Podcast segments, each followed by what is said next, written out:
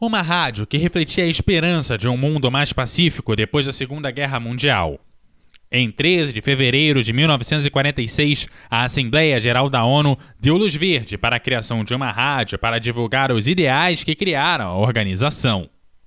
Isso é uma história de rádio.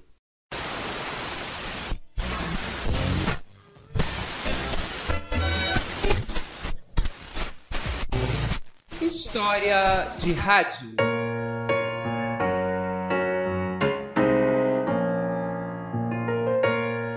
A paz, a igualdade de gênero, o respeito aos direitos humanos, a tolerância, o desenvolvimento econômico e social e o fortalecimento das leis internacionais.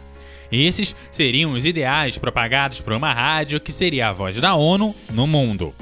A Sociedade de Nações, a organização que precedeu a ONU depois da Primeira Guerra Mundial, também teve a sua própria rádio. Suas transmissões começaram em mil novecentos e vinte e nove e foram até mil novecentos e trinta e nove, quando já era bem mais evidente o fracasso da organização. Porém, em mil novecentos e quarenta e cinco, renasceram as esperanças de um mundo unido em paz e prosperidade.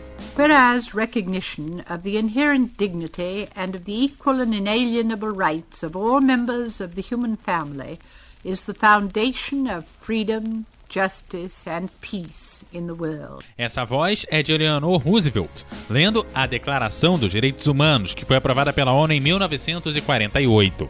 Naquele momento, menos de cinco anos após a criação da organização e da rádio, os ideais já vinham uma batalha com a Guerra Fria e seus conflitos. E já se acreditava que a organização seria vendida para o mundo pelas cinco nações com direito de veto sobre qualquer decisão. This is Shirley Booth. Ben Crosby. Kirk Douglas. Audrey Hepburn. Deborah Kerr.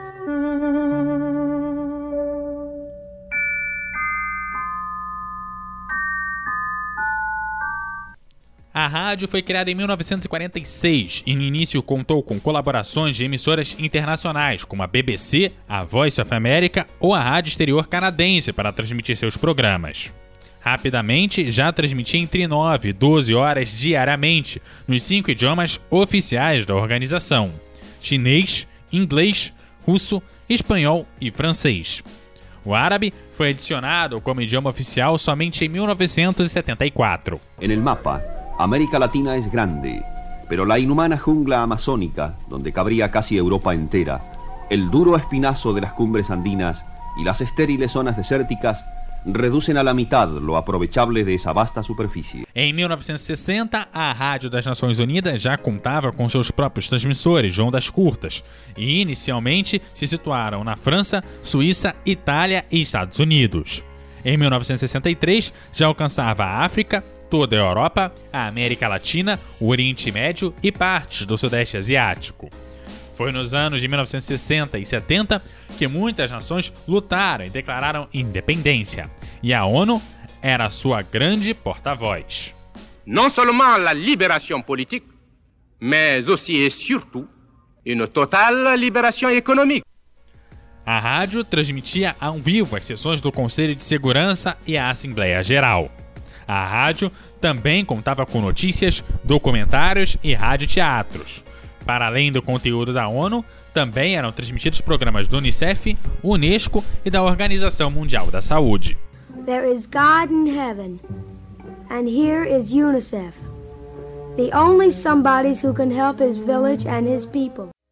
Em mil novecentos e oitenta e quatro, eram produzidas quase duas mil horas de conteúdo por ano, que eram transmitidos em vinte e cinco línguas que alcançavam cento e sessenta e sete países.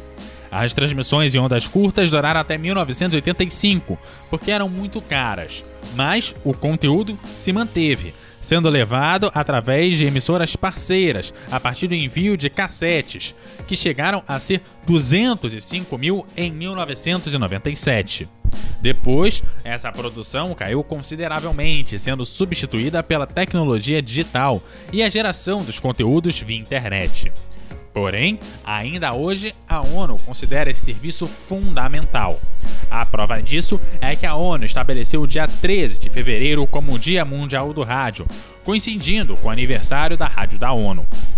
E a realidade é que, apesar das novas tecnologias, o rádio segue sendo a plataforma mais acessível, uma poderosa ferramenta de comunicação e um meio de baixo custo que dá voz às minorias mais marginalizadas.